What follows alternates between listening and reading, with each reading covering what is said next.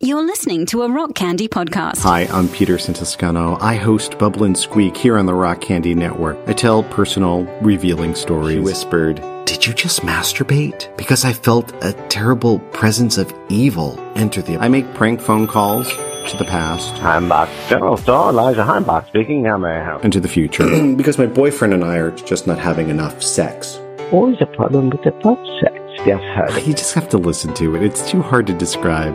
Check out Bubble and Squeak wherever you listen to podcasts.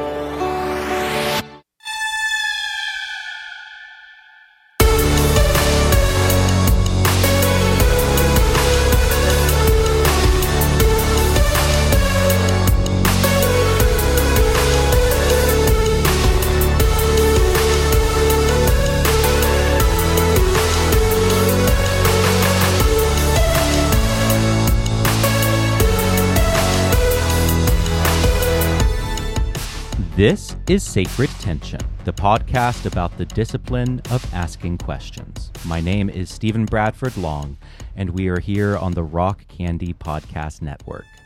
For more shows like this one, go to rockcandyrecordings.com. In this episode, I speak with May of the YouTube channel Nyx Fears. It's incredibly hard to even begin to describe this conversation with May. I think it might be one of my favorite conversations that I've ever had on the show because it's presumably about one of my favorite topics, which is horror and LGBT media. But in reality, it's about so much more. It's about trauma, fascism, psychedelics, childhood neglect, the trans experience, gay sexuality. May and I cover so much, and May is such an interesting and even brave thinker. And she's really not afraid to delve into some terrifying places, but with wisdom and humor and joy and appreciating all of the complexity of horror films as well as difficult life experiences. Now, that said, this episode does get into some pretty dark areas. We discuss child abuse and neglect, we discuss horror themes and body horror, gore, some stuff that you might find challenging. So while this is a fun and enlightening and humorous conversation, it is also a challenging one. So please take care of yourself. If you think any of these subjects will be difficult for you, this might not be the episode for you. But before we get to the conversation, I have to thank my patrons. And by going to patreon.com forward slash Stephen Bradford Long, you can support my work and ensure the long life of this podcast. I believe in the conversations that I'm having on this podcast, and I want to bring them to you for free. But in order to do that, I need support. Producing this podcast is incredibly hard work, everything from booking guests to the end product and promoting it on social media and everything in between. Takes hours and hours and hours of work. And to make that sustainable, I need your help. So please, if you are interested in supporting me, go to patreon.com forward slash Stephen Bradford Long. There is also a link in the show notes, and you will get extra content every single week. Also, this show is sponsored by thesatanictemple.tv. If you are interested in the occult, in new religious movements, in documentaries and feature length films, in weird fringe stuff, there is all kinds of interesting material at the satanic thesatanictemple.tv. There are documentaries, there are feature length films, there are live streams, lectures, rituals, all kinds of amazing stuff on thesatanictemple.tv. And with my promo code, you get one month free. So at checkout, use my promo code Sacred Tension, all caps, no space, and you will get one month free. All right. Well, with all of that finally out of the way, I'm delighted to bring you my conversation with May of Nyx Fears. May, welcome to the show. Hello. Thank you for having me. It's so good to have you on the show. I am such a huge fan of your YouTube channel, which is called Nyx Fears. And you cover, like, well, actually, I won't tell people what you do. How about if you tell us some about who you are and what you do? Sure. So, uh, my name is May. I make videos for the internet, I make music as well. I'm a firm believer that art should challenge you um, should bring out mm. the best and worst in you. And thus, I have dedicated my life to exploring that concept to the ground. So, uh, and I have turned over as many stones as I can at my ripe 28. And I, I assure you that while I am not in my 30s, I, I have. I've seen some shit so I have a tendency to come across as, as a bit more uh, cold and mature than I am. Wonderful. So you, you, know, I adore your channel because I am a huge fan of horror. And you do this thing in your channel where you are able to approach super transgressive media. And I mean stuff that I I have not watched. I plan on watching it, but I have not yet gotten up you, the courage, for example, to watch. Evening. Yes, I I, re- I require something. I don't know what I require, but you know, I I'm tr- I'm getting up the courage to watch Martyrs. I'm getting up the courage to watch Salò and and all, all the other stuff that you talk about. But you do this thing where you approach it with humor. Your channel is really funny, but also with a level of moral complexity that I really deeply appreciate. It is such a breath of fresh air because art is ambiguous. I mean, and I feel like horror it can be more of an extreme example of that. But art in general, because it's made by human beings, it is ambiguous. It is complicated. There is good and bad there, and you are able to lean into that in a way that I just find so refreshing on the internet right now because I don't see much of that. And maybe that's just my little corner of the internet where I'm I struggle with not seeing much of it, but you have it, and so I really appreciate well, it. So first off, I very much yeah, appreciate go. that. But I to to to bounce off what you've said, I I genuinely believe that the first like ten years of the internet seemed to be mostly just people kind of yelling about the things they liked and hated, and now yes. we're in the new period, which is okay. Now we're going to actually use the internet as an amazing communication device to talk about these like frankly very serious things, as well as the not so serious things. I mean, one mm. one has to embrace humor in this world, and if they don't, they will fall by the wayside. It just mm. is a tendency that we all end up in. And so I feel like it is my it's kind of my duty to not shy away from the things that are meaningful and difficult, transgressive, but also mm. remind people that there is always a weird kind of humor to it, no matter what it is, yes. and even in the darkness. And so I try to take people by the hand into the darkest things they can experience so that they can laugh about them and be free of them. That's sort of the goal. I think that's brilliant. Yeah.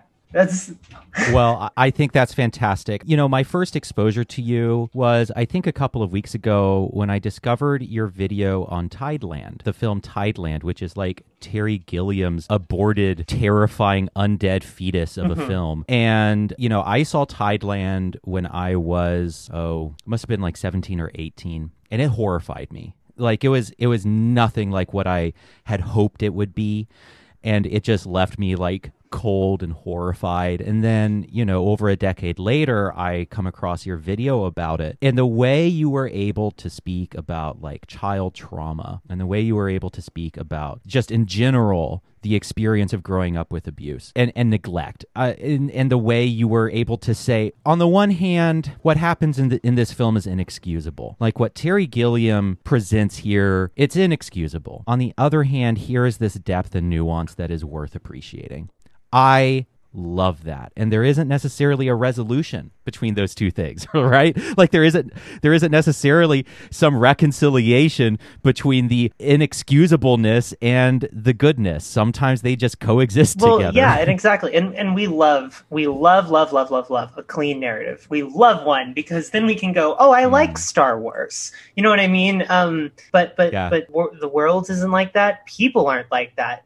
Relationships between people aren't like that that. Um, it's just the world isn't like that, and so there's always a missing piece that you're trying to kind of mm. just juxtapose or justify. And often it's like most of the time you just have to let it roll off of you. But but that I think we also have a tendency to think that because something is really gross and confrontational, that we shouldn't engage with it. I'm I'm of the complete opposite mind. Talk about that some. What what is it that leads you to engage with something like I don't know, name a name a super gross slaughtered vomit dolls there you go. Oh my god! I okay. I actually I watched your episode about that oh, hell today. Yeah. Uh, I watched it. I, I watched about that trilogy. Yeah. Okay. So what is it that draws you to something like Slaughter Vomit well, Dolls? I think the the important distinction to be made here is that typically whenever you're approaching something like very by the very utterance, it's it's implied that this is something you just happen to somehow be adjacently interested in which isn't true. Like that's super not true for me. I have no desire for for violence or vomit. Yeah. Uh, so so really, I am not the target audience for slaughtered vomit dolls. But that's precisely why it's perfect. Like I'm not who this is for, so I can see it differently than the people that it is for but most of the people that it is for aren't actually going to critically look at it. Who who is slaughtered vomit dolls well, for? Y- um, you would be surprised. You would be surprised, uh, and also you would not be surprised. And and listen, kittens, I I don't care no what kink you do shaming. in the I mean, vomit on each other. No, nobody cares. No about that. kink shaming. Slaughter those dolls and vomit all over Yeah. each other. Do you do you children? I am here to support Yeah. you as long as it's consensual. vomit on each other consensually. um, so The future liberals want. so actually it, it's really funny because i had lunch with my producer this morning and i was like oh so i'm i'm interviewing may from nyx fears and she's like this you know badass degenerate trash queen from hell who is who's going to and i mean that entirely as a oh yes, compliment by the I, way I accept this Um, role. okay, good, good, good. You know, degenerate trash queen from hell. She's coming on to the show to talk about really transgressive media and and and and horror and LGBT horror and so on and so forth. And my producer dante was like oh okay so what what kind of stuff does she cover? I said oh stuff like salò. And he was like oh what's that? And i explained salò to him. And i was like oh you know it's like fascists torturing children et cetera et cetera. I was like and it's based on a book by the marquis de sade and i it's one that i've been really meaning to Right. read. And he said no you don't need to read that. Why? Why? Why would you do Right. that why would you ever do and and he was like and he was like stephen i'm really i'm really concerned about you. Like you and your partner you just watch horror. And i'm worried and i'm concerned about you becoming desensitized. How do and i imagine that you as the degenerate trash queen from hell i imagine that you get that all the time. What so i guess my first question that i have for you is are you okay?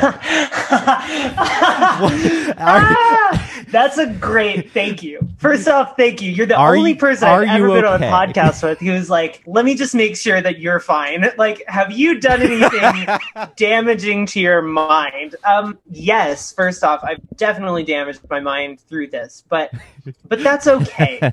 um, that's okay because I'm gonna say something really edgy, but it is kind of weirdly proven to be true for me, which is that life finds a way to mutilate us all. So Hmm. Understand that while I may be looked at as someone who is peculiar for that particular interest, um, that particular interest is partially what makes me a strong person, and my strength carries me through these experiences too. So it is an endurance test where you're kind of like, okay, do I really want to watch the third installment of the Slaughtered Vomit Dolls trilogy this evening? And the answer is never yes. But yet I'm the person who must.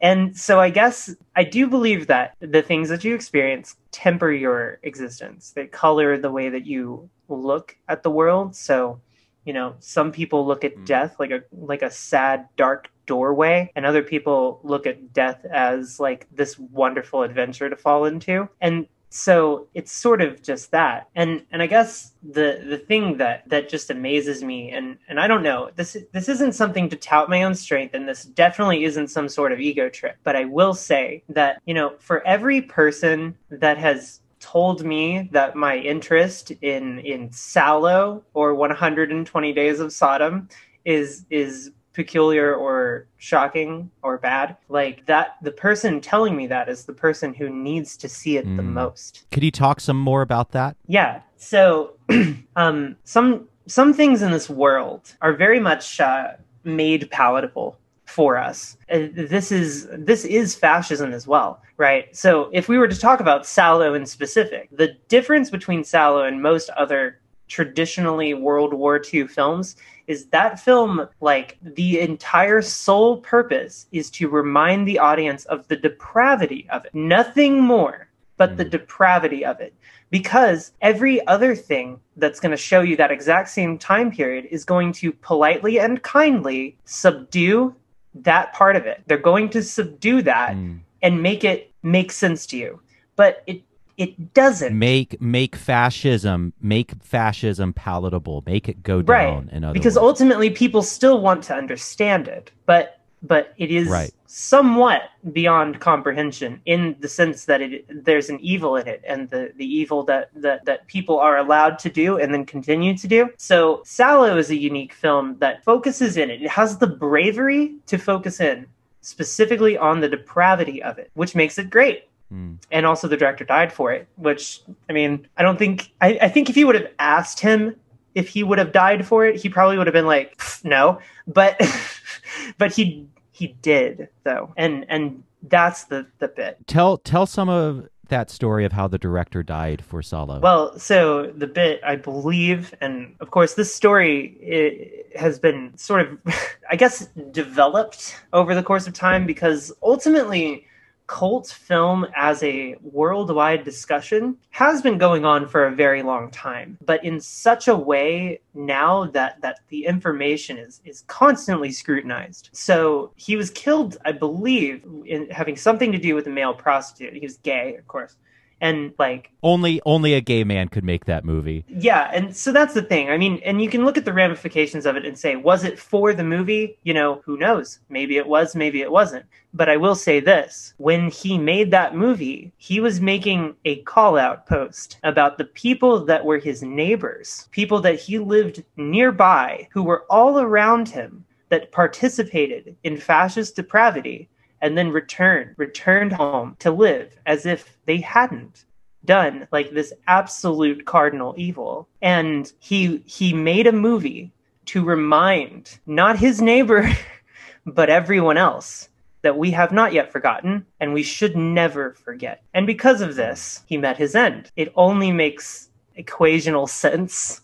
And so that is ultimately like the the weird tragedy of this genre is like you you get you get people like the slaughtered vomit dolls folks who are very much trying to just you know sort of have their kink and eat it too. Um uh, literally. A, literally. And yeah. and it is pretty much that for them. Like it doesn't really fall too much further than that. And and the depravity of it in, is their own sort of there's their own sort of horse to break. But then you've got stuff like Salò or something like uh, the Devils, like Ken Russell, or like The Holy Mountain is a good example. I mean, there's just a billion movies like this where the purpose isn't necessarily to satisfy any aspect of you. Satisfaction is the death of this, like this this particular brand of enlightenment. And if they ever satisfy you, it it, it completely like undoes it. Mm. So that it, it very much is a prostration in the face of suffering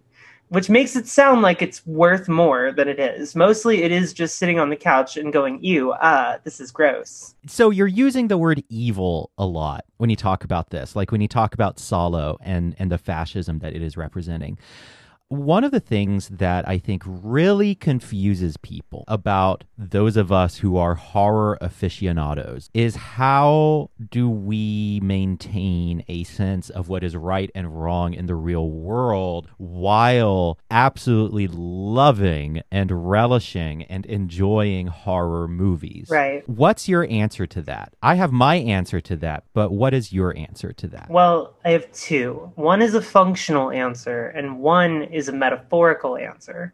Well, the functional thing is is is to maintain your empathy. The empathy part is is crucial because ultimately horror is an act of empathy. It's like oftentimes we are introduced to a character, something bad is going to happen to said character, and through that happening to that person, we safely experience it with them, alongside with them. And it teaches us how to deal with that as well, alongside the person who's dealing with it themselves. And often women in specific feel there's this like empowering element to to horror movies not necessarily in that every film ends with like a final girl de- like overcoming whatever but that it's validating their concern. It validates their fear. It demonstrates to them that the things that they are afraid of are very real. And it's not necessarily the Michael Myerses of the worlds. You know, not you, people aren't necessarily afraid of their Jeffrey Dahmers. It's like the Michael Myers in in the world, in society, or whatever. Man, you know, it's like. it's like these particular brands of evil and i specifically say evil because like in a woman's world the the subtraction of autonomy is often perceived immediately as an evil and it's often truly that and and what is that evil where does that come from it, it's it's it's something that that is with us. Uh, it's a, it is like um in a, in a weird like almost hauntological way. It's just sort of always been with us and it's always with us. So like for a lot of women experiencing horror movies, it's the only thing telling them that they're right in a world that's mm. constantly telling them to shut up. It's validating the experience. Exactly. In other words, it's telling them that they were right about their experience and that the horror that they experienced is real. Exactly. You know, I had an experience when I was 19 years old, and I've talked about this on the podcast before, mm-hmm. but I was in a shooting. I was in a mass shooting and I was a Christian missionary at the time. That everyone can go look it up. It was the Colorado religious shootings mm-hmm. of 2007. And I was the fifth person in the hallway and the only one who wasn't shot. And two of my friends were killed. So I was literally right there. And it destroyed my life. It, it completely ruined my life. But about two weeks after I witnessed this about two weeks after I experienced this, or maybe it was it was three weeks. I had gone home back to the mountains in North Carolina and um, was just beginning my recovery, like rebuilding my life from like from witnessing this horrific act of violence, right. in which I lost two of my friends. And my best friend, the incredible drag queen Miss Ida Carolina, she was like, "Okay, Stephen, I know that you just went through a terrible, horrific shooting. I know, but we are musical theater obsessives, and the new Sweeney Todd movie is out, and we have to go see it. I am making you see Sweeney Todd. Which okay, maybe it isn't the greatest movie. It's fine, whatever. It's it's it's an okay movie, but it, it's also pretty violent, especially for someone who actually came face to face with a real life mass murderer. Right. right. And Miss Ida was very sweet. She was like, okay, you know, just hold my hand. If you, you know, you can hold my hand all the way through. Just tell me if we need to leave, like so on and so forth. And it was such a powerful, cathartic experience for me. Yeah. Because up until that point, it was like the the murderer, the monster had no face. The murderer was this thing that I could not look at because it was so close and so horrifying. And Stephen King wrote an introduction to to The Shining where he talks about how real life tragedy and real life violence like has this blinding effect and how we need the the ghost story and the horror story to basically be a filter so that we can look at that blinding sun. Right. And that was exactly what I experienced with Sweeney Todd. Like I I was able to begin to process it opened up the, the conversation. Trauma. Exactly. It opened up the it it like it unstuck me. It unfroze me and it was so cathartic because it's like I was watching the murderer, I was watching the monster, but from safely behind the screen. Right. It was like he wouldn't hurt me. I could watch him, but he wouldn't hurt me. Yeah. And, you know, I honestly worry about people who are unable to confront darkness in that way.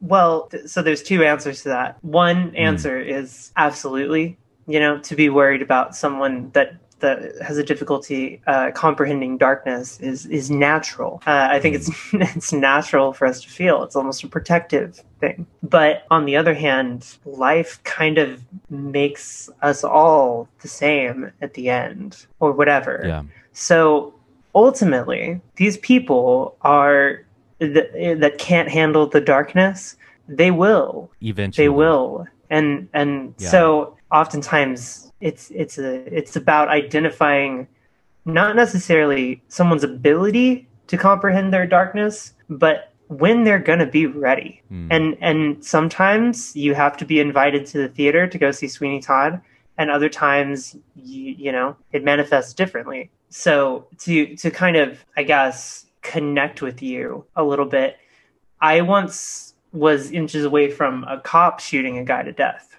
And it it very much changed my life too. And and that's that's one thing. I mean, everybody's got a life chock full of shit and and no one wants it.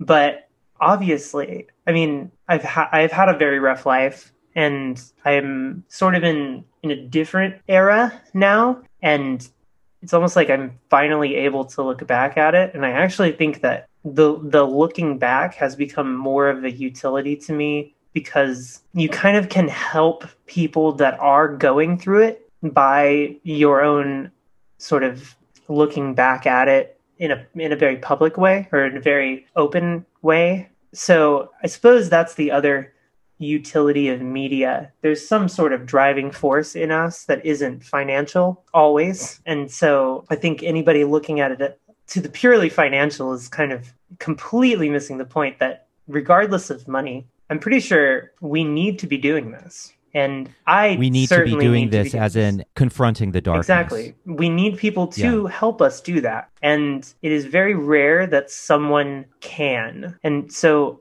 I I guess what happened for me was I just sort of, sort of saw the opportunity where I was like, wow, I know too much about this particular brand of pain to not share this. And so that's where Tideland comes from, pretty much. I mean, that's that's why that video exists. It just it's more or less just no one was willing because everyone was scared. No one was willing to talk about it because everyone was too scared of what he had done. Oh, of what Terry Gilliam had right. done. They were Tideland. too scared yeah. of what he had done. And they were also too scared of themselves. They were too scared of like allowing that to be an aspect of themselves. And I see it, you know, a mm-hmm. lot in, in like journalism. They're they're very afraid to pull things under their wing that don't invite good vibes, you know? But I think the building blocks of us are not the things we like, not the things we dislike, but the things that we have experienced, like the things mm-hmm. that make us whole. I mean, because like your brain fills in those gaps with all those movies that you've forgotten about. And, you know, I think the point that you made in your video about Tideland was how you know, everyone hated that movie. Everyone, you know, it was panned. It was universally recognized as bad. And what you said is that there it strikes such a painful and horrific note of what it's like to experience neglect. Right. As a child. And and how that neglect and the abuse and kind of child sexuality that is represented in that film and just all of the things all all you know that whole bundle of just awful terrible things. Right. How that struck such a horrible true note well and like that p- people just couldn't handle it. Right. Well and like yeah. how how how do we talk about these things properly? Right? Because hmm. because i mean you can you can you can protect and put it behind words and walls as much as you want, but at the end of the day, um, the, unpro- the, the the problematic thing is still a thing that is true of our universe. And Yeah, that in is this the, case, the thing to confront. child neglect. Right. And child Yeah. neglect, how do we talk about it if not like this? Even though, Hmm.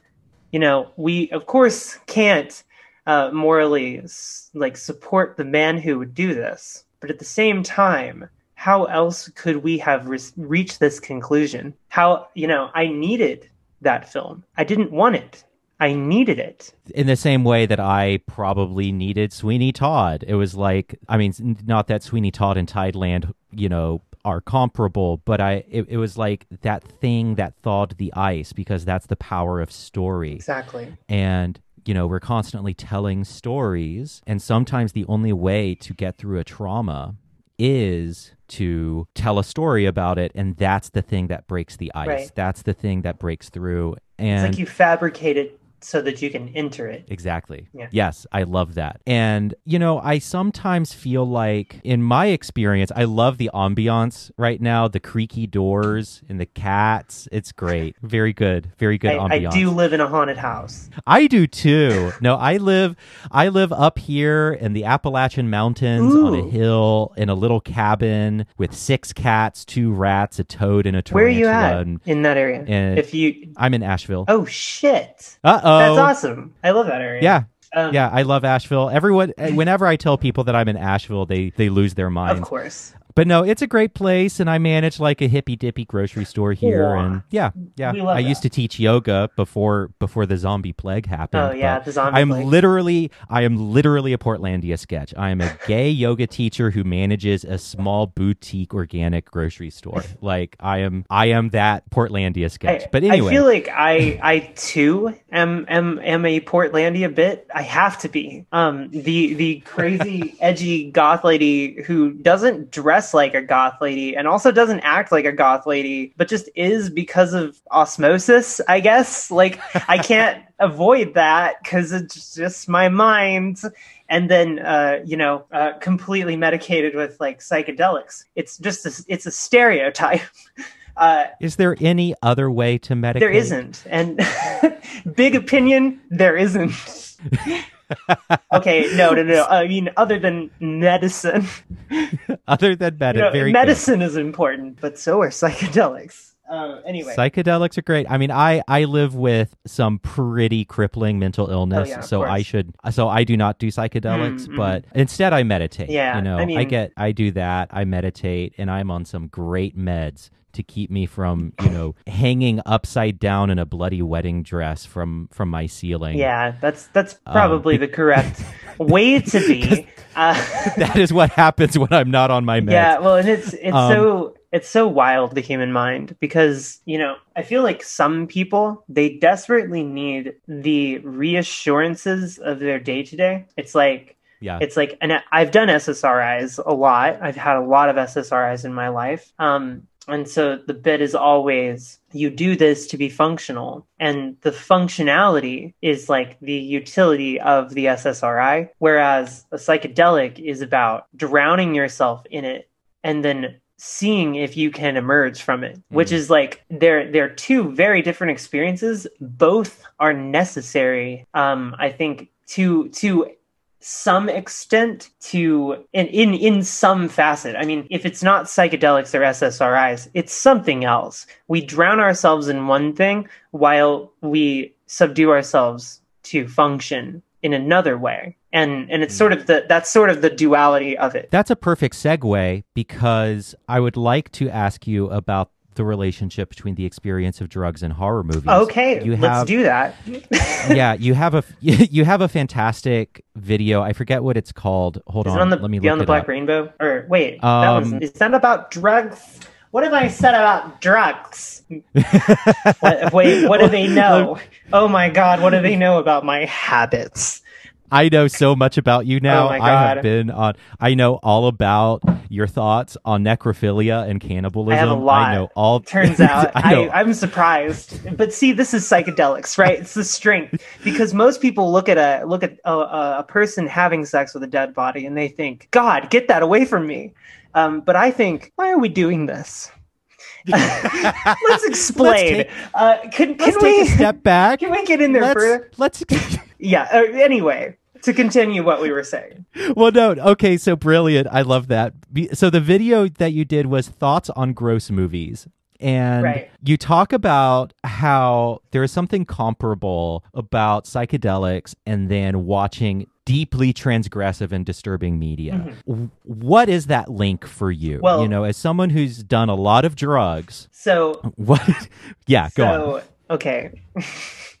so the there's the mental stamina I think of of watching any given movie like this, and then there's the mental stamina of watching that same movie on psychedelics, and then having you know watch Salò on acid and see where that takes you because it doesn't oh, take oh, you no. somewhere that you want to that you want to go um, but but it's certainly somewhere i've been uh, and and and most people can't say that. Hmm. That that said, having gone there, you know, I don't know how much is is down there, but I will say there's an acute awareness that's gained from it. And when you approach something that's deeply, deeply traumatic, like to experience, you know, like any of this in, in some way is. And then, you know, a psychedelic has a tendency to make you feel like the thing you're empathetically experiencing is true of you, which is to say, if you look at someone being hurt, you feel their pain directly as if it's happening to you, as if you are there,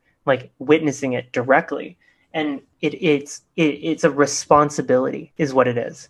It's it's it's a challenging responsibility to introduce yourself to this this traumatic event in such a way as you can remove the camera from the equation and put yourself where that camera is and look mm-hmm. at what you're looking at and and really look at what you're looking at. Yes. It, this is it's shitty and and also i'm gonna butcher it but there's this weird sort of somewhat principle of enlightenment that it's like it's like being completely in in your moment and and understanding. And so it's not necessarily about the the potential dangers of entering that world as much as as it's getting there and then siphoning every little bit of fruit out of it that you can get.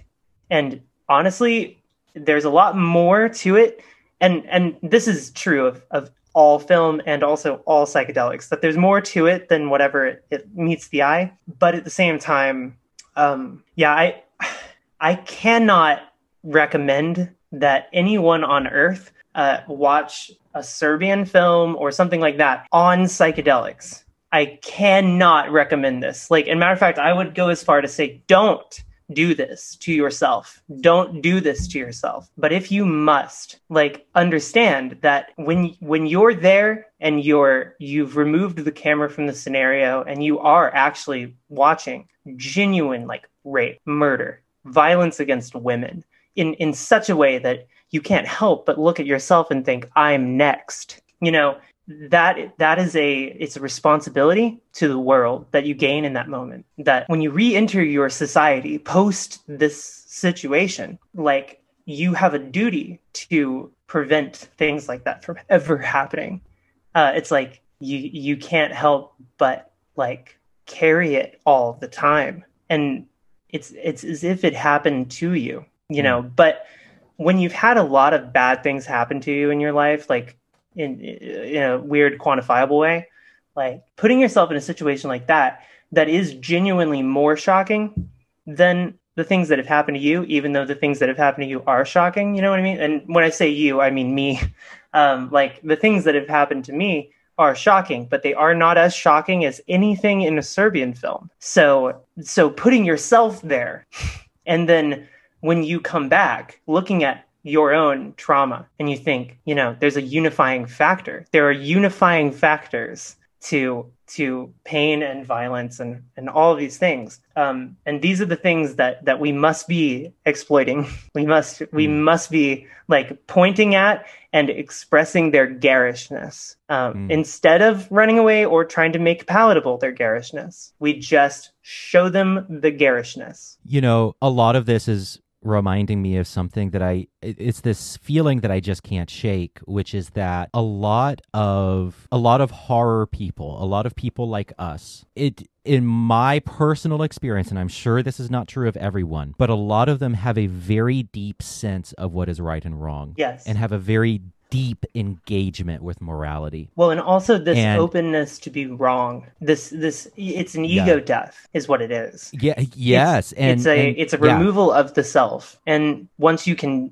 get on at least an inch of that, you can start to empathetically connect with the world in a different way. Yeah. And, you know, I think I experienced that personally with, and, and by the way, I, I really want to get to this topic um, soon in this conversation about LGBT representation Right, in right, horror. Um, I, I really want to get to that. And this film touches on that in controversial ways. But I personally experienced that when watching the film Incident in a Ghostland. I don't know if you've seen. I that one. It's by the same. It's it's by the same director of Martyrs. It's his newest film. In, I, I didn't know he had a new one. Interesting. he has he has a new one it is it is accused of being ferociously transphobic and ableist Okay. Is it is it I mean- bumper boats? Is it like really super sad bu- business? Is it like is it martyrs bad or is it like you know i have not yet seen martyrs okay? um my my partner is the hardcore one in this relationship yeah.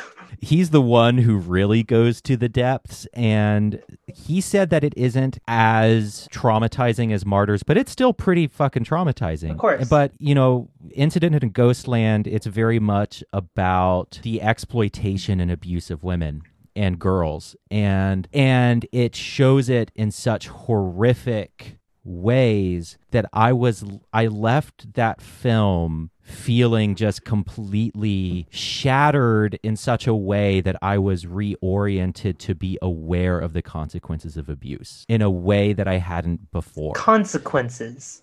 I want to pull that word out in specific. It's like Mm. the the consequences become apparent. Where Yeah. where in day to day life the consequences are never apparent. We never know what the Mm. fuck we're doing. But for some reason, when we look back on things like this, like in a rear view mirror sort of sense, we just we can we can touch it. It's just that palatable. But yes, sorry, continue. Yeah, no, I it, exactly. And you know, I've I've been thinking about this a lot because I recently listened to a podcast with Sam Harris, who is uh, I mean, talk about controversial people. He is super he's super fucking controversial.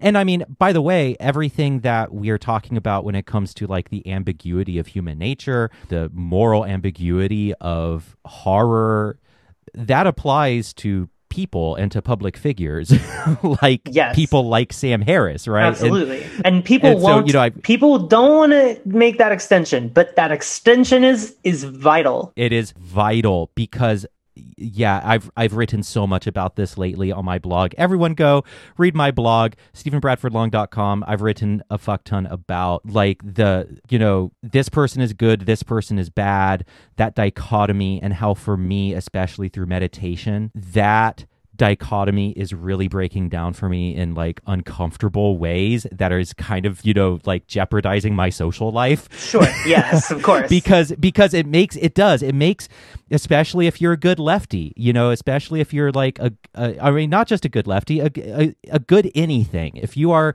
a person of standing in any community those boundaries of good and bad being broken down makes your life feel precarious in those settings does that make sense It does. does that make any sense? it does. It, it makes too much sense uh, for the world. Unfortunately, it's it's Yep. it's something that I I deal with a lot. So I have this. I'm told it's significant, so I'm bringing it up. I have this little Sure. bear in my car, and it is a it is a George W. Bush 04 bear. I have this, and it's sitting on my dashboard, always looking, always looking at me, just always sitting there forever. Now, of course, I have I have I have nothing but hatred for George W. Bush. So having that there is it can only have ever been a token to that, you know. But all the same, it's a cursed artifact that I must possess uh, for, for for to understand, and also to look at it as a bear too, because in a weird functional way, it is a beanie baby. It is it is an article of comfort. It, it is something that's meant to bring comfort, and yet here it is. Someone has has politicized the comfort. I don't know. The, these uh though no, it's complicated that kind of that kind of complication and I mean But you have to open far- yourself up to have those conversations about those things. Like so Yes. so problematic people, right? You keep them around yes. to further understand them because most people won't make that effort and then we wonder why we have fucking fascism. You know, we we wonder why we have a police state. You know, is it because we've been Mm. ignoring the problems? Probably. You know what I mean? Exactly. And I mean, we're going very far afield from what I was going to talk about, but I'll we'll go ahead and I'll go ahead and you know go further down this road you know i i feel like i i've noticed this impulse that i've discovered especially through meditation where we have a tendency to want to round up or round down when it comes to virtue Exactly. so what i'm what I mean by that is okay, take someone like Sam Harris. I wrote a whole article about this, about the great untruth of us versus them, which which states that the world is divided between good people and evil people, and how that really is embodied by Sam Harris. For people who who have no clue who Sam Harris is, he is a he is a really popular neuroscientist, atheist douche bro who one of the four horsemen of the apocalypse kind of started the new atheist movement and he's just been like this persistent curmudgeon online right. whose whose whole life is just being like a public intellectual online. And but on the one hand people i see people wanting to round up to his good which is his meditation teaching, which is truly astonishing, his charitable work, his contribution to shining you know lights on versus on on various kinds of abuse you know just very he has done tangible important work his bad being a douchebag about islam The- being a douchebag about you know being kind of a race realist and promoting charles murray's bell curve theory of intelligence Right. um Super not great to do. that's super gross. And so I see people wanting to round up to his best or round down. round down But the reality is that Sam Harris is just sort of an entity that is is uh, walking around and talking. He takes shits. Exactly. He takes And shits. this is important to remember. He takes shits. Sam And he's Harris not going to stop. Yes. He he does indeed shit, and he's not going to stop. Same with Jordan Peterson. Exactly. Same with Ben Shapiro. Exactly. Same with all of these. Same with all of these people. And Well, when they all I'm shit the weird, point- we all know that. But they oh yeah, you know there's there's weird green crusty Oh stuff yeah, it's in it's, there. it's it's toxic stuff coming out of them, but as we all would expect, but they still do it. Yes. And, you know, I'm at the point where I'm like, I don't want to round up or round down. I want them to just be complicated. Yeah. Because because I am complicated. I wouldn't want someone to round me up or down. That's dehumanizing, right? Like me being rounded up to my best moments, that's dehumanizing because I am a terrible person. But rounding me down to my worst moments is also dehumanizing because I'm also a good human being Right. it's I we can't do either and and I see on the internet human nature in general but I think it's really ramped up on the internet is um especially on social media this tendency to really round up or round down and I really want to resist that impulse Absolutely.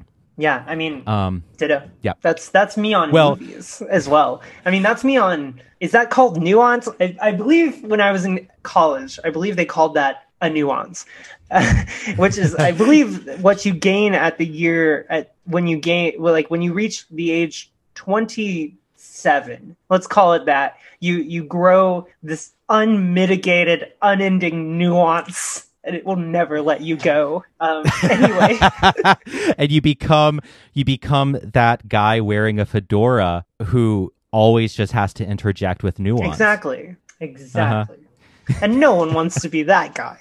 But And I am that am- guy. yeah. I am that guy. I am the guy who's always like, but nuance. And I hate myself. Oh, we all do. It's it's hating oneself is is to know that you can also be good. Absolutely. Yeah. Um, so gay stuff. We wanted to talk about gay shit. Yes. So let's let's talk about gay shit because yeah, no, we're just careening through hell right now, Yeah. and uh, so the audience just has to hold on tight because I don't even know where we're going at this point. It's it's Um, a fire world, whatever it is. It is indeed. Whatever it is. Um, so you have a fantastic video on Camp Sleepaway. Is it Sleepaway Sleepaway Camp? camp. Yes. Sleepaway Camp. So talk about Sleepaway Camp and how you interact with Sleepaway Camp as a trans woman Sure. wat- watching this horrendously transphobic thing. Right. So Right. So Yeah. I edited out a bit in that video, and it, it- I regret. I, I experience regret because I think Only sometimes. yes, uh, only sometimes, sure, but uh, only after McNuggets, typically,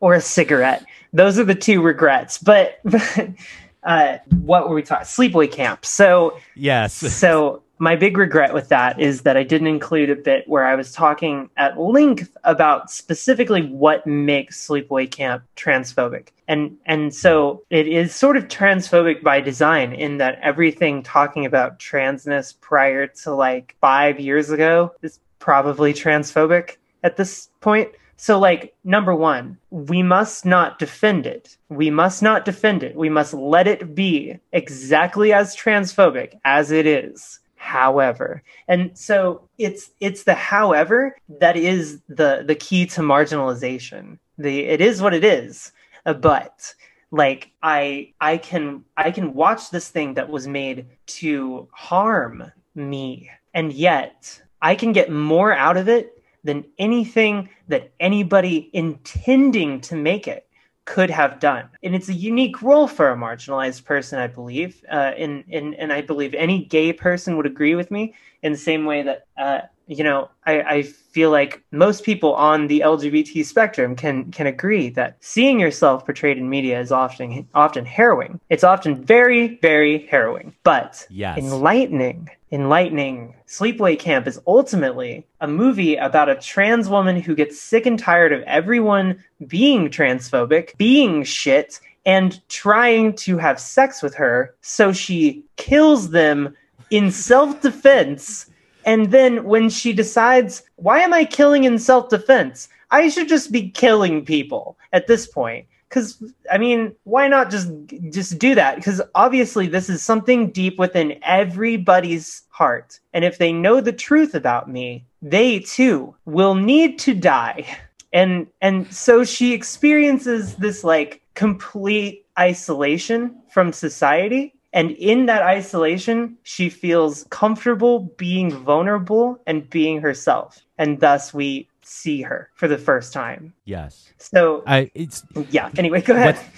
Well what's what's so brilliant about it i mean not brilliant about the film but about the experience that you describe watching it is it's like okay the in, the intention of the film seemed to have been truly aggressively transphobic. Yes. i mean it, it seemed the intention of the film seemed to just straight up demonize and you know spread a more of a moral panic about those sexual deviants. Right.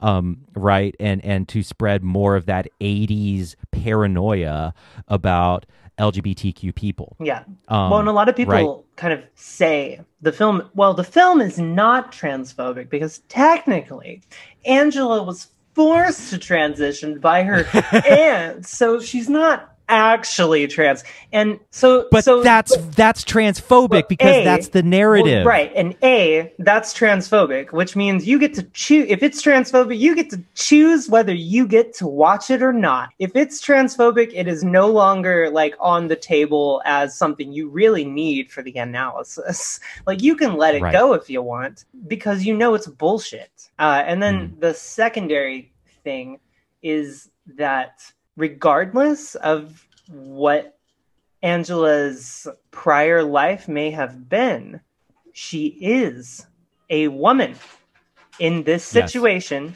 and she is a trans woman in this situation, and that does not change. Her reality Yes. is is the bit. Um, Hmm. and so it's not necessarily a movie about a crazy trans woman who murders a bunch of people as much as it's about a society that pulls a murderer out of a young girl. Yeah. So And it's perspectivism, I guess. and you know it's like as from from your video about sleepaway camp it's like as you got older and as you tr- you transitioned you started to see the film as like fucking empowering because Angela is actually kind of an icon Yeah. and and it's so it's like how this film transformed into being about this trans girl who is so fucking sick of everyone's transphobia that she is fucking killing them because they're awful terrible bullies and she is just kind of amazing and empowered and iconic Right. and and that's the kind of complexity that I experience all the time Yeah, exactly. with with media that is the kind of is so it's i'm trying to think of a parallel to that There I'm- there I'm- is hardly one to tell you the yeah truth. no I'm, I'm trying to think of there i don't think that there is an exact parallel for that for like my my gayness my my well, I mean, sexual There orientation are certainly a million bad dog shit depictions of gay men in the world. oh absolutely A million. Um, and and but yeah for why, you know? uh, go ahead. well and and i don't know i think one is this is maybe a softer example but the picture of dorian gray by oscar wilde Sure. Yeah. where Oscar Wilde was portrayed or, or, or Oscar Wilde was portraying was very strongly coding Dorian Gray as gay. Yes. Or at, or at the very least bisexual, right? Yeah. Like you it is very strongly coded as a gay book. It might as well be text. Oscar Wilde is gay. Ex- exactly. And and so it is all about the experience of being gay. Dorian Gray is a monster yes. in that book. yes. right? Dorian Gray is a monster, and the book is about the excesses of temptation and what temptation does to you. And, you know, I think it's significant that Oscar Wilde eventually converted to Catholicism on his deathbed. And the impression that I get is that he never really, he, how Never could he accept? shame? How could he? I mean, he was living in Edwardian England course. and then was like, it was, he, he couldn't. Yes. It was, but that book, even though it portrayed homosexuality as something forbidden and dark, that was the first kind of that was because I grew up in kind of a conservative Christian setting and I could really only expose myself to classics. That was my first exposure to what it meant to be gay. Right. And it was incredibly empowering for me. Right. And well and I, I like the the what it meant to be gay bit too, because like I think Hmm. you will definitely understand this to an extent. And there is there is the like tricky kind of intersectional asexuality that that kind of intersects with all this. But Hmm. if you subtract all that, like I feel like being gay in a way is kind of an act of learning about yourself through sex and through Absolutely. through your physicality through your excesses through partners through like you know it's it's crafting your soul through through mm. sexuality but the issue immediately like arrives when when you're like okay so it's a it's a thing that is simultaneously encouraging me and empowering me to learn about myself through sex. Paint myself through sex. But know also that there is this like weird rotting core to you that begins to develop. Like when Mm. when you like choose to let your sexuality kind of i, I want to say like justify your shame when Mm. it when it kind of replaces your shame it, it's taking care of your shame for you then it becomes ugly. But ultimately it, it is a good thing. The sexuality is a is a good thing in that it, it Yeah. teaches you but it also can teach you bad habits like using it to overcome your shame and that's kind of the quandary of being a sexual minority Exactly. i mean that that's the paradox that's the catch 22 and i don't know as you were saying that it it made me think of Clive Barker, mm-hmm. um, who I stand. Of course, I I adore Clive Barker. I don't know, like Hellraiser. I I feel like Hellraiser is quintessential gay media, even though all of Clive Barker's stuff is pretty heteronormative. Yeah, well, but it, the it's the, extremely heteronormative. The heteronormativity of it is so false. It's garish. The the heteronormativity of of all of his stuff. I mean, and you know I've read most of his mm-hmm. stuff. And no you're exactly right. The the heteronormativity of it is is really false and i feel like there's a deeper queer core that it is pointing at. There's and there's like you can always yeah. tell when a gay writer is writing straight because oh he, yeah. because that gay writer is going to be a bitch about it. Like the just gonna be gonna grit his teeth and be bitchy about it. And i just love that. It's like i think this is why like we just God, I, I, I love to read gay men talk about romance because it's such a different color of romance mm. than I feel like um, ma- many others are. I, I guess. Um, but anyway. No i i completely i completely agree with that. And and that's why even though clive barker's horror is so heteronormative it is so gay. Like that is not straight sex that is happening between a man and a woman. That those those are two gay men fucking even in that book even though they are presumably a cis woman and a cis man. Right exactly. Right? but no like what you were saying about that that paradox of being gay and and the rotten core that can emerge. That to me is what Hellraiser is about. Right. Well, you know, you know to, yeah. to an extent, I think an element here is that like we've endured like what seems to be a, a bajillion years of bad, bad press about being gay and also terrible representation, all, almost exclusively, yes. almost exclusively bad representation. So, and and also look at what's happened in society. Gay culture has 100% been colonized in a cultural way. I mean, mm. listen to every cis woman say, Yas, queen, when she walks down the street. Like, it's so prevalent, the colonization of gay culture into the mainstream. So they will happily take the gold that they can siphon from us, but not the actual reality. So I feel like it's almost a duty of mine to to chronicle through a lot of these things that that are terrible representation and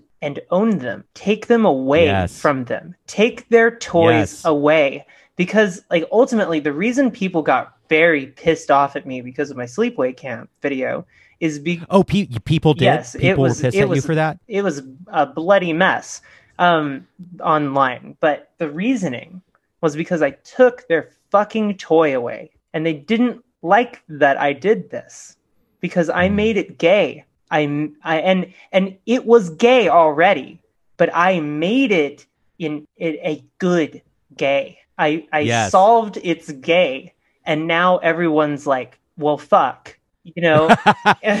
And so were you? So were you being like trashed by straight people or LGBT people? I mean, all of all of the above, or could you tell? It's it's difficult to tell, but but I mean, yeah. you can almost always uh, kind of assume there's a little bit of a sort of a straight heteronormative thing going on. Like people that are very Absolutely. like, I don't understand this, and I don't have to.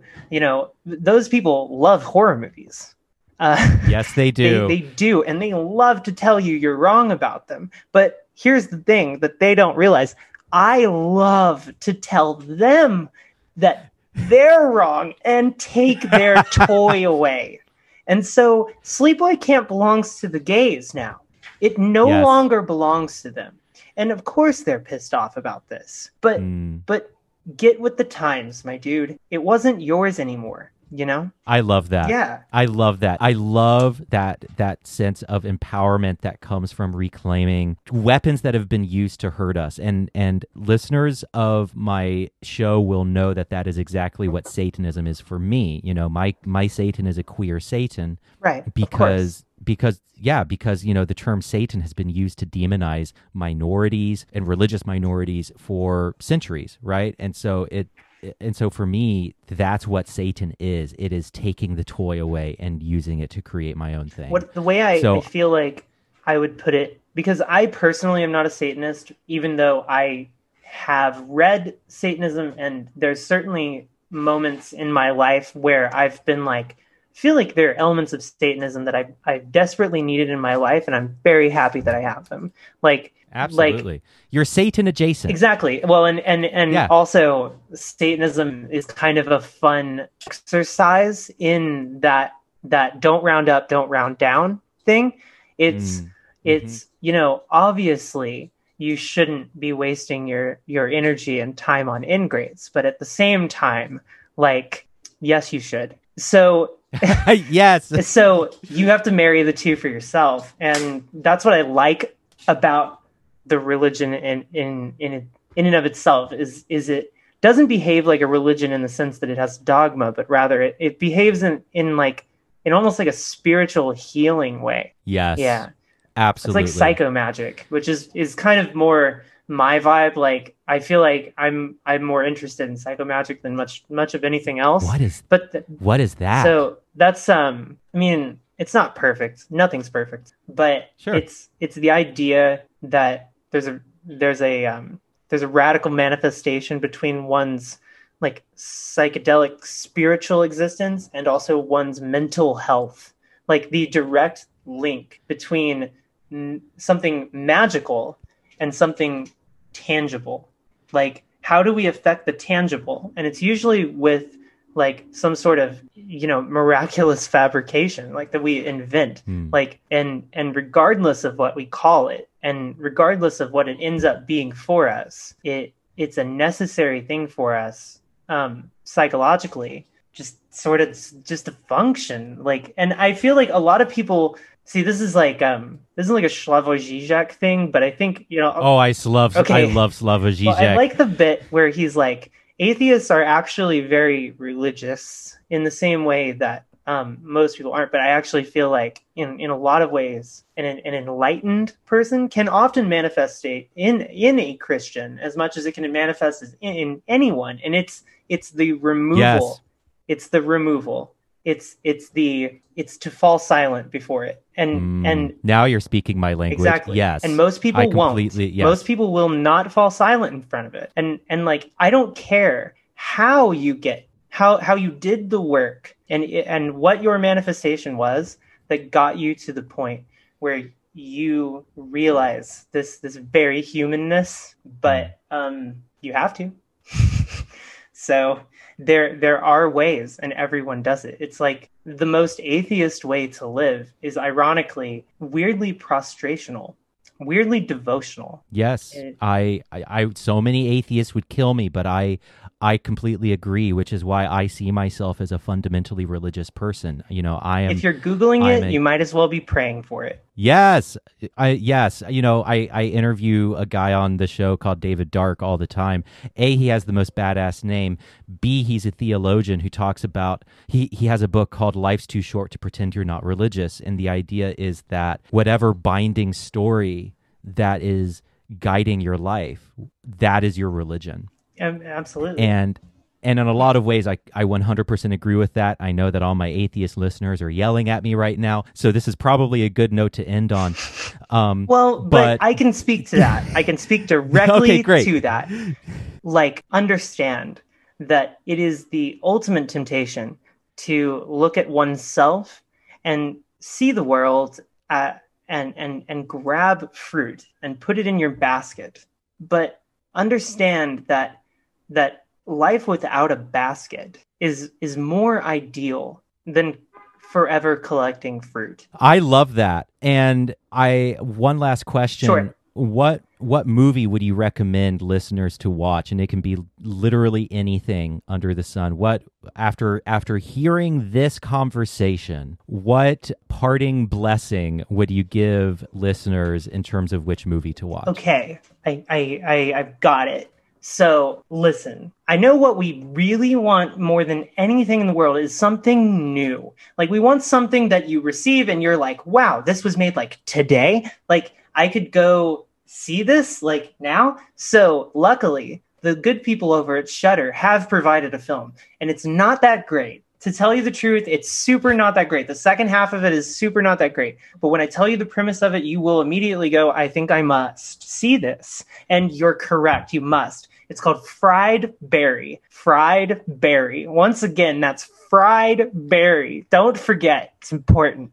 So, Fried Barry is the story of an alien who abducts the body of a heroin addict, not knowing that heroin is a thing on Earth because they're studying Earth. So now the alien is jonesing around and doesn't know why, and is also trying to learn about the world. So so he's like trying to learn, and the only thing that people keep like giving him are either sex or drugs. And so he quickly learns that that like that he's not really all that interested in sex to be honest, but he fucking loves drugs. So basically you get you get an alien jonesing for heroin and can't find it, like near death because of this, tripping on everything for the whole movie. It's so long there's a fucking intermission in the middle of it and they're like, "All right, good luck." You know, and and boy, what a shit nightmare. Uh the end of it is just not it's just not I don't think it gets there for me but the first half of it is irreplaceable for me this year. So I would say if you want a complicated viewing experience that you're probably not going to like, but you're going to be thankful that I suggested to you, watch Fried Barry and never ever forget it. I love that. Yes. All right. Well, everyone, go also to youtube.com and search for Nyx Fears. That is N Y X Fears and uh, watch all of her videos because they are fucking badass. Hey, do it. Nyx yeah, Nyx Fears. Everyone go watch it. Go and and when you comment on her videos, tell her that Stephen sent you. Yeah, there you go. well, May, it has been an absolute pleasure and you are welcome back anytime. This has been great. Absolutely. Feel free to hit me up if you need if you need a guest. I I enjoy I, showing up in the in the you know conversational space. I live very much in the weird liminal isolation of watching crazy movies and making videos about it. So it's nice to speak to a person. Hello. I understand. also, one of the one of my favorite things about being a guest is I don't have to do any of the work. Oh yeah, like, I just wonderful. get to show up. it's wonderful. All right, well that is it for this show. The music is by The Jelly Rocks and 11D7. You can find them on iTunes, Spotify, or wherever you listen to music. This show is supported by my patrons. Go to patreon.com forward slash Stephen Bradford Long for a dollar, three dollars, or five dollars a month. You get extra content every single week, and you ensure the long life of this show. This show is written, produced, and edited by me and my producer, Dante Salamoni, and is a production of Rock Candy Recordings. As always, hail Satan! And thanks for listening.